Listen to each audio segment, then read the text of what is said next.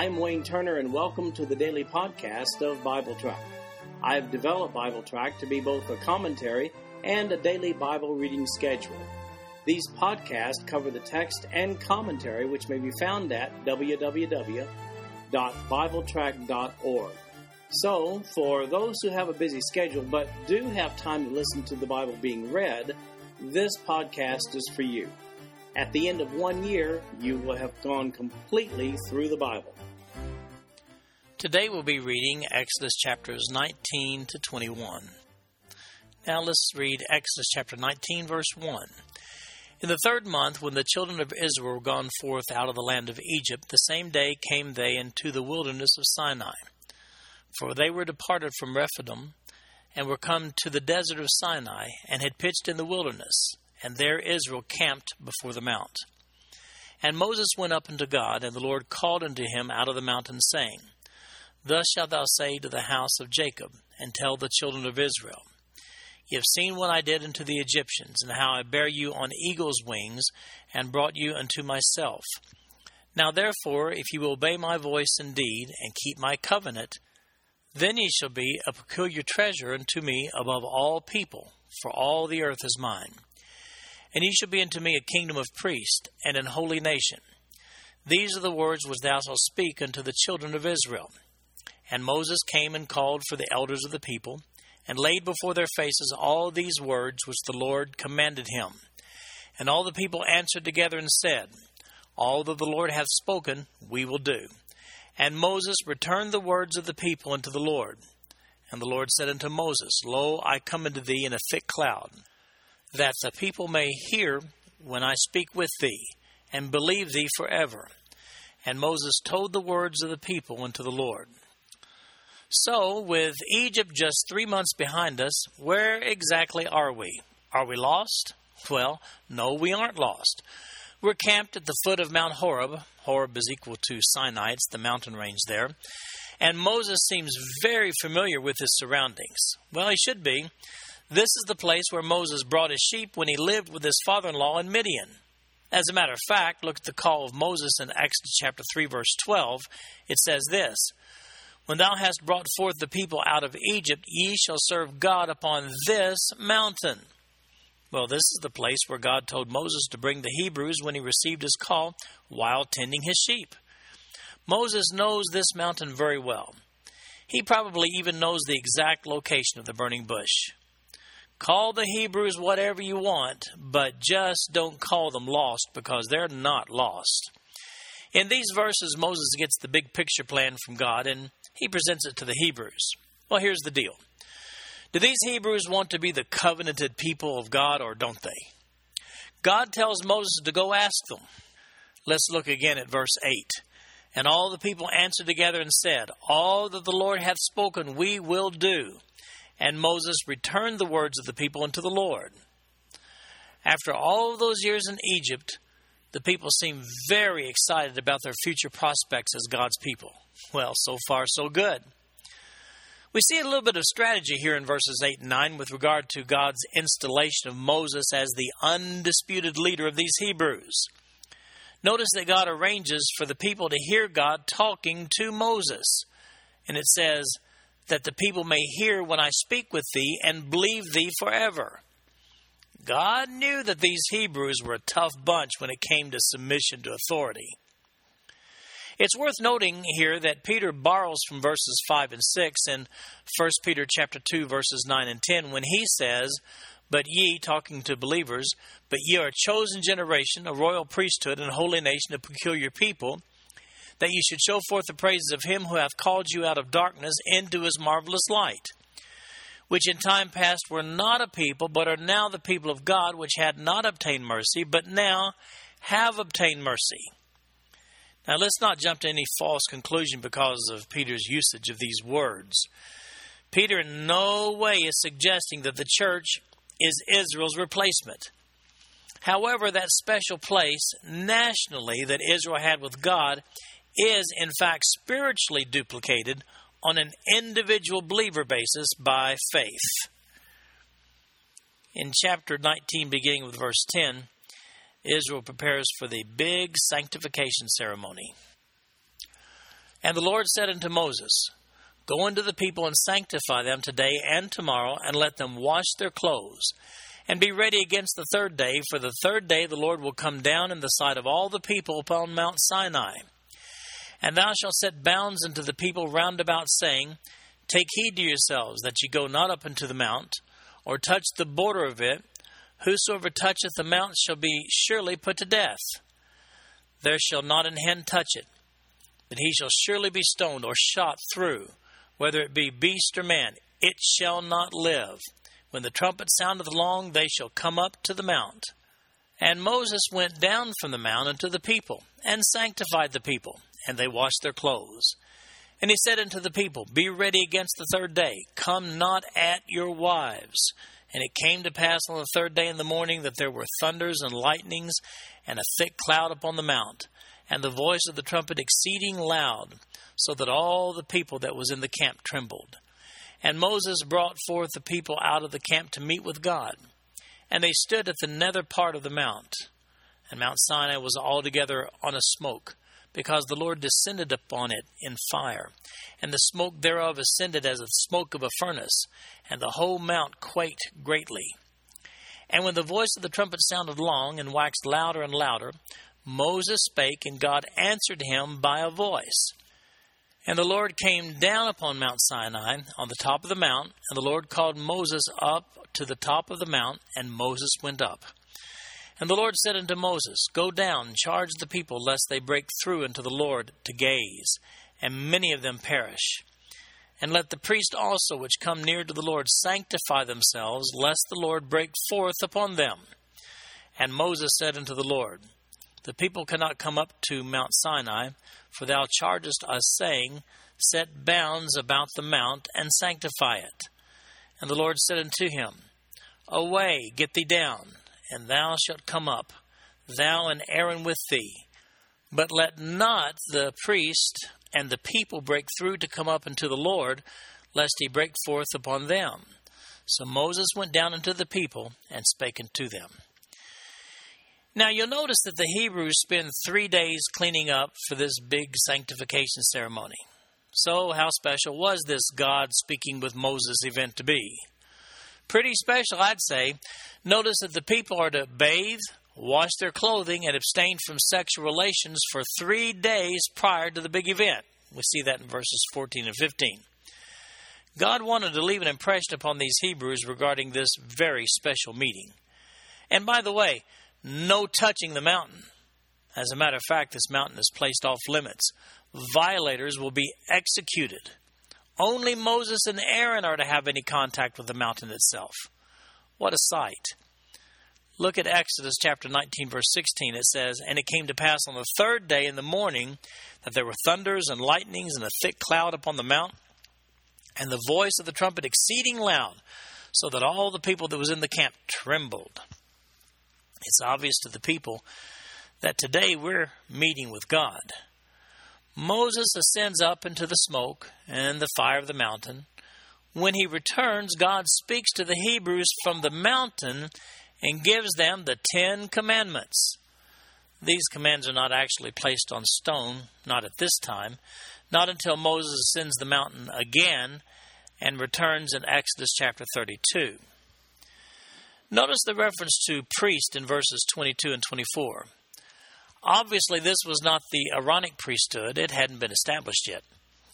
This certainly must be a reference to the firstborn of every family who had been dedicated and consecrated to God, according to Exodus chapter 13, verse 2. Only later was the tribe of Levi substituted for each firstborn male. That takes place in Numbers 345. Notice how absolutely adamant God is here about making certain that no one no one except Moses and Aaron make contact with the mountain in verses 21 to 25. Afterwards, verse 25 says that Moses and Aaron went down from the mountain and spoke to the people. In chapter 20, we find the Ten Commandments. Chapter 20, verse 1 And God spake all these words, saying, I am the Lord thy God, which have brought thee out of the land of Egypt, out of the house of bondage. Thou shalt have no other gods before me. Thou shalt not make unto thee any graven image, or any likeness of anything that is in heaven above, or that is in the earth beneath, or that is in the water under the earth. Thou shalt not bow down thyself to them, nor serve them, for I, the Lord thy God, am a jealous God, visiting the iniquity of the fathers upon the children unto the third and fourth generation of them that hate me, and showing mercy unto thousands of them that love me and keep my commandments. Thou shalt not take the name of the Lord thy God in vain, for the Lord will not hold him guiltless that taketh his name in vain. Remember the Sabbath day to keep it holy. Six days thou shalt labor and do all thy work, but the seventh day is the Sabbath of the Lord thy God. In it thou shalt not do any work, thou nor thy son nor thy daughter, thy manservant nor thy maidservant nor thy cattle, nor thy stranger that is within thy gates. For in six days the Lord made heaven and earth, the sea, and all that in them is, and rested the seventh day. Wherefore the Lord blessed the Sabbath day and hallowed it. Honor thy father and thy mother, that thy days may be long upon the land which the Lord thy God giveth thee. Thou shalt not kill. Thou shalt not commit adultery. Thou shalt not steal. Thou shalt not bear false witness against thy neighbor.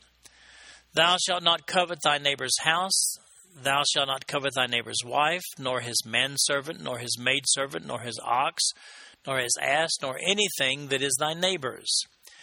And all the people saw the thunderings and the lightnings and the noise of the thunder and the mountain smoking. When the people saw it, they removed and stood afar off. And they said unto Moses, Speak thou with us, and we will hear. But let not God speak with us, lest we die. And Moses said unto the people, Fear not, for God is come to prove you, and that his fear may be before your faces, that ye sin not. And the people stood afar off, and Moses drew near into the thick darkness where God was.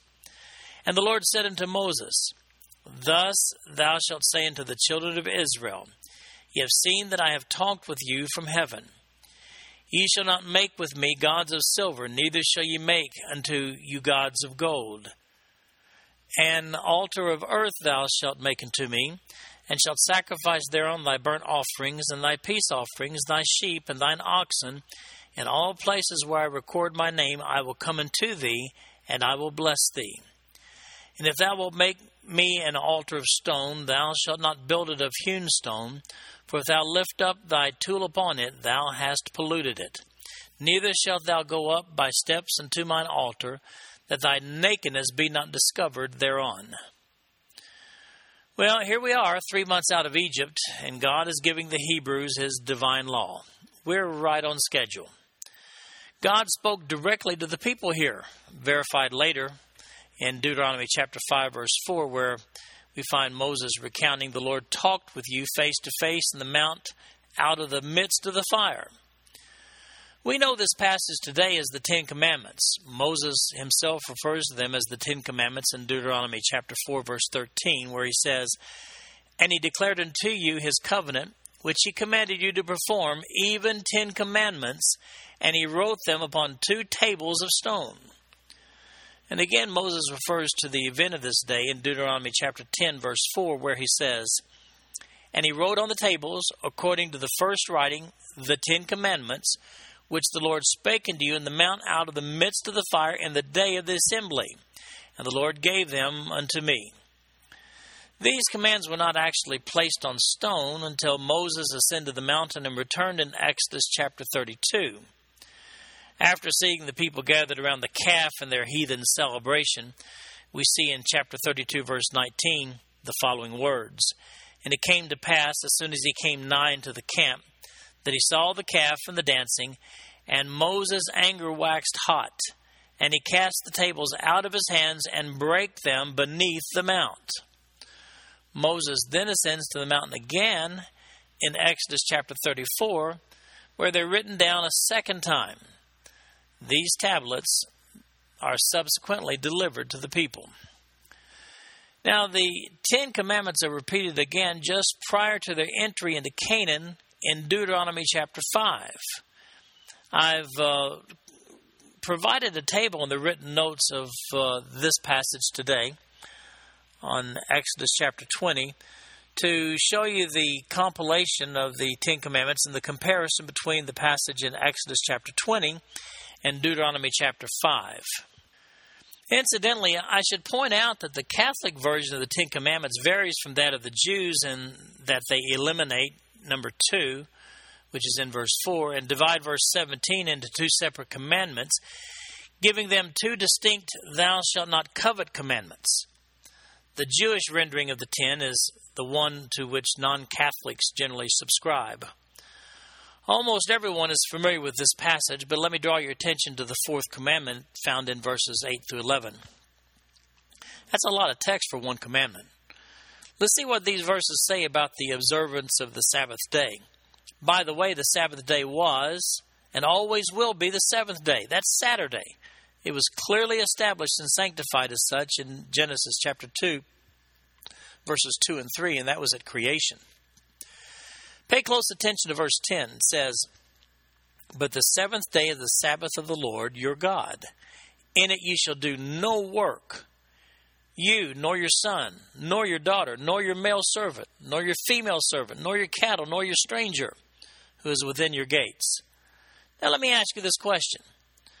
For those Christian believers today who believe that they're bound by the provisions of the Ten Commandments as New Testament believers, how do they get around the fact that they don't observe the clearly stated provisions of this fourth commandment? So, to an observant Jew, what is work? Well, the Jewish rabbis defined more precisely what kinds of work fell under this prohibition they identified 39 different types of work, like weaving, hammering, writing, and so forth, based upon the specification in Exodus chapter 31, verse 13, that the Sabbath day was to be kept. The fact that this Sabbath keeping provision is specifically mentioned as the specifications for the tabernacle are being given, it is believed that these particular activities the activities associated with building a tabernacle are specifically forbidden on the Sabbath because they would be, in fact, classified as work. Well, here's the reality. As believers, our righteousness has no relationship to the Ten Commandments whatsoever. I mean, not before salvation and not after salvation. For those who are confused on this issue, believing they are responsible for somehow keeping the Ten Commandments, simply ask them this question Why are they such big time violators of commandment number four, the Sabbath day commandment? Just look at Numbers chapter 15, verses 32 to 36 to see how seriously a violation of this commandment was treated. God commanded in that passage for a man to be stoned to death who happened to be caught gathering firewood on the Sabbath day. Actually, we see in the New Testament that Christ fulfilled the law by his death on the cross. Matthew chapter 5 verses 17 and 18 says so. Paul explains what this means to us throughout his epistles, but very specifically, he refers to this law as having been done away. His words in 2 Corinthians chapter 3 verses 7 through 11. And in Colossians chapter 2:14, he says that the law, the 10 commandments, were nailed to the cross. Many believers have trouble reconciling the provision of these commandments with their grace relationship with Jesus Christ. They continually try to juggle grace and law at the same time. That can be very frustrating. Now, I've written an article that's located on this page of BibleTrack.org entitled The Sabbath Day. You can also find under the topic section on the main page of BibleTrack.org. And the Sabbath day, entitled The Sabbath Day Why Don't Believers Observe It? Many Christians are simply adamant that believers must observe the law. Yet they make no attempt, I mean, no attempt to keep commandment number four. Ironically, they see no lifestyle contradiction there. The article that I've written simply attempts to clearly show the contrast between Jewish commandments as compared to life in Christ. With regard to Gentile believers, the Council of Jerusalem in Acts chapter 15 dealt with the question of the responsibility of non Jewish believers in keeping the law of Moses. It was determined at that council, Acts chapter 15, that Gentile believers were not responsible for keeping the law of Moses. How has that blatant decree been overlooked by so many Christians today? For those who worry that these Ten Commandments are the only tool available for keeping Christians on the right track, then I would simply refer them to Ephesians chapter 5, verses 1 to 21. That should set your mind at ease. There you will see the provisions God has made in the New Testament regarding the Christian's walk with the Lord. Another observation is in order for verse 5. It says, Thou shalt not bow down thyself to them, nor serve them, for I, the Lord thy God, am a jealous God, visiting the iniquity of the fathers upon the children unto the third and fourth generation of them that hate me. Now, does that mean that no matter what the children down to the fourth generation do, they're marked outside the favor of God?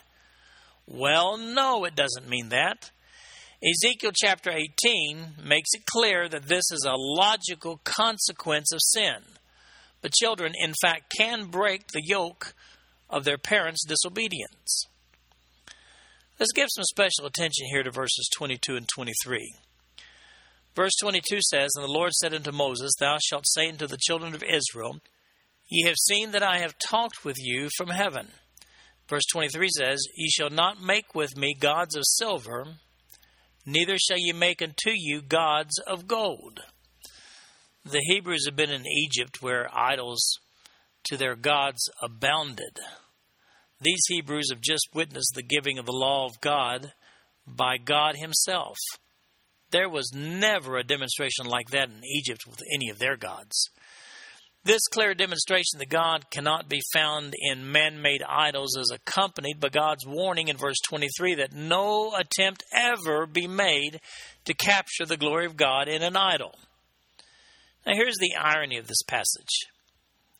It's clearly stated in verses 3 through 5, and again in verses 22 and 23, that most importantly, Israel should absolutely positively forsake the worship of other gods and the likenesses thereof. Yet that turns out to be their biggest infraction against God from the time it's mentioned here until their complete destruction in 586 BC. They just couldn't seem to lay off those other gods. Now, those people who are opposed to capital punishment often like to quote the fifth commandment here found in verse 13, which says, Thou shalt not kill. Well, in reality, the Hebrew word for kill there is ratzak, and it holds the connotation of murder, not capital punishment. Of course, capital punishment is found throughout the Mosaic Law for various capital crimes. We see a dividing point here beginning with Exodus chapter 20, verse 18. The giving of the Ten Commandments has been completed. Then in verse 21 it says, Moses drew near into the thick darkness where God was. Here's where God continues with the giving the law verbally just to Moses. You'll notice what the people saw and heard while God was speaking to Moses in verse 18. It says, And all the people saw thunderings and lightnings, and the noise of the trumpet, and the mountain smoking. And when the people saw it, they removed and stood afar off.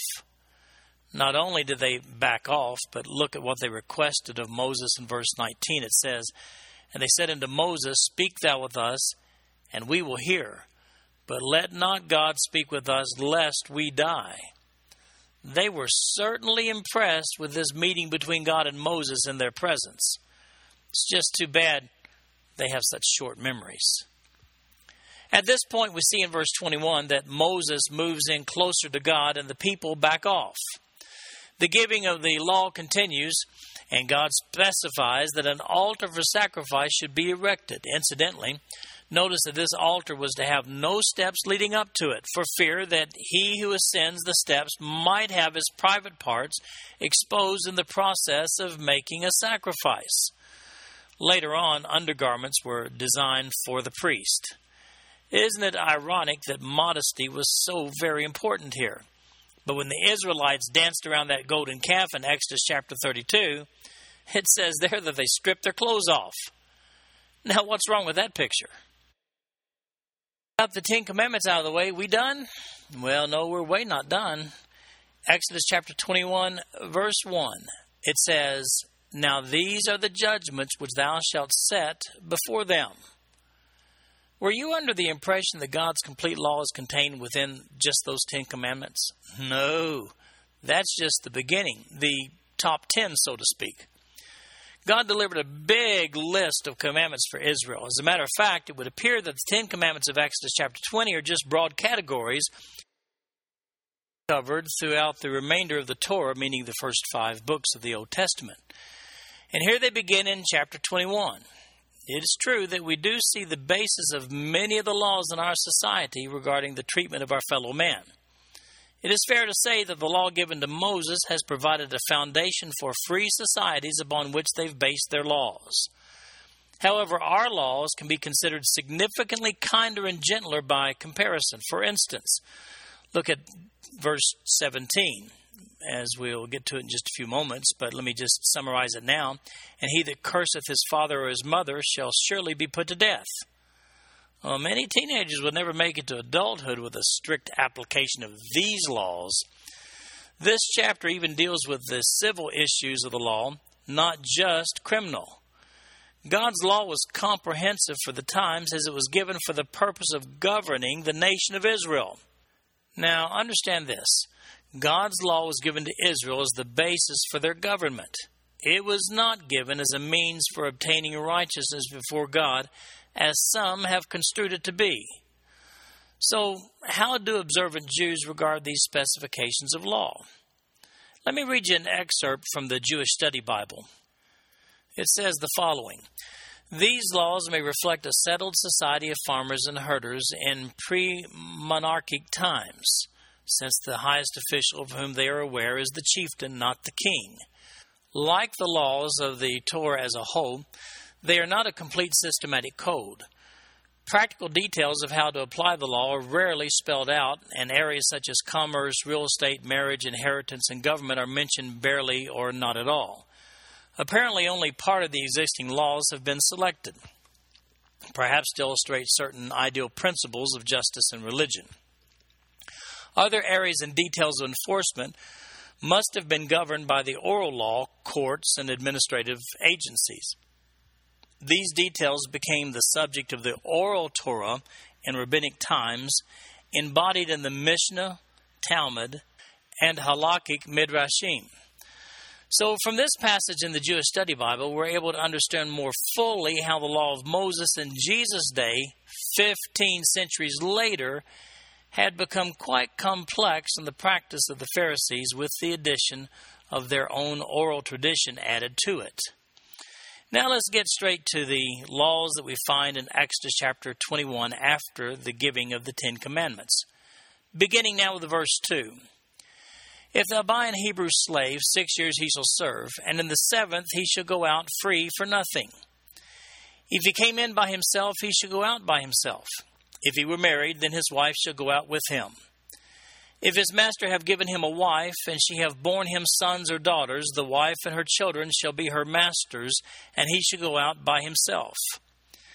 And if the servant shall plainly say, I love my master, my wife, and my children, I will not go out free. Then his master shall bring him into the judges. He shall also bring him to the door, or into the doorpost, and his master shall bore his ear through with an awl, and he shall serve him for forever. And if a man sell his daughter to be a maidservant, she shall not go out as the men servants do. If she please not her master, who hath betrothed her to himself, then shall he let her be redeemed. To sell her into a strange nation he shall have no power, seeing he hath dealt deceitfully with her. And if he hath betrothed her unto his son, he shall deal with her after the manner of daughters. If he take him another wife, her food, her raiment, and her duty of marriage shall he not diminish. And if he do not these things unto her, then shall she go out free without money. These laws are specifically to regulate Hebrew slaves. There's a clear distinction in the Old Testament Mosaic law between Hebrew and non Hebrew slaves. Only Hebrew slaves earned their freedom in the seventh year, as specified here. More instruction concerning Hebrew and non Hebrew slaves can be found in my notes on Leviticus chapter 25, verses 39 to 55. That passage deals with it there. One popular misuse of this terminology here is the bondservant or bondman. The Hebrew slave who chooses to remain after his six years of servitude does go through the procedure with the awl through the ear in verse 6. Ouch!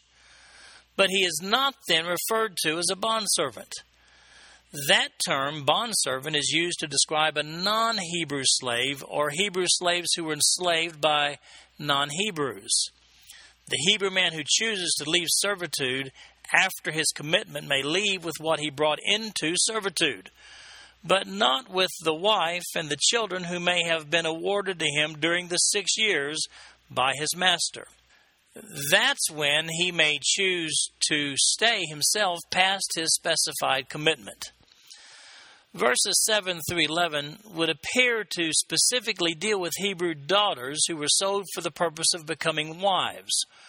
Her rights as a Hebrew wife were protected in these verses, and she may never be sold, only redeemed, verse 8, or released free without money, verse 11.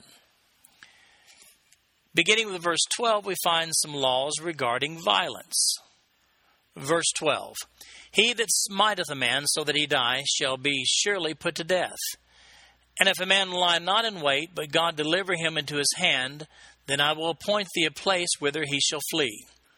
But if a man come presumptuously upon his neighbor, to slay him with guile, thou shalt take him from mine altar, that he may die. And he that smiteth his father or his mother shall be surely put to death.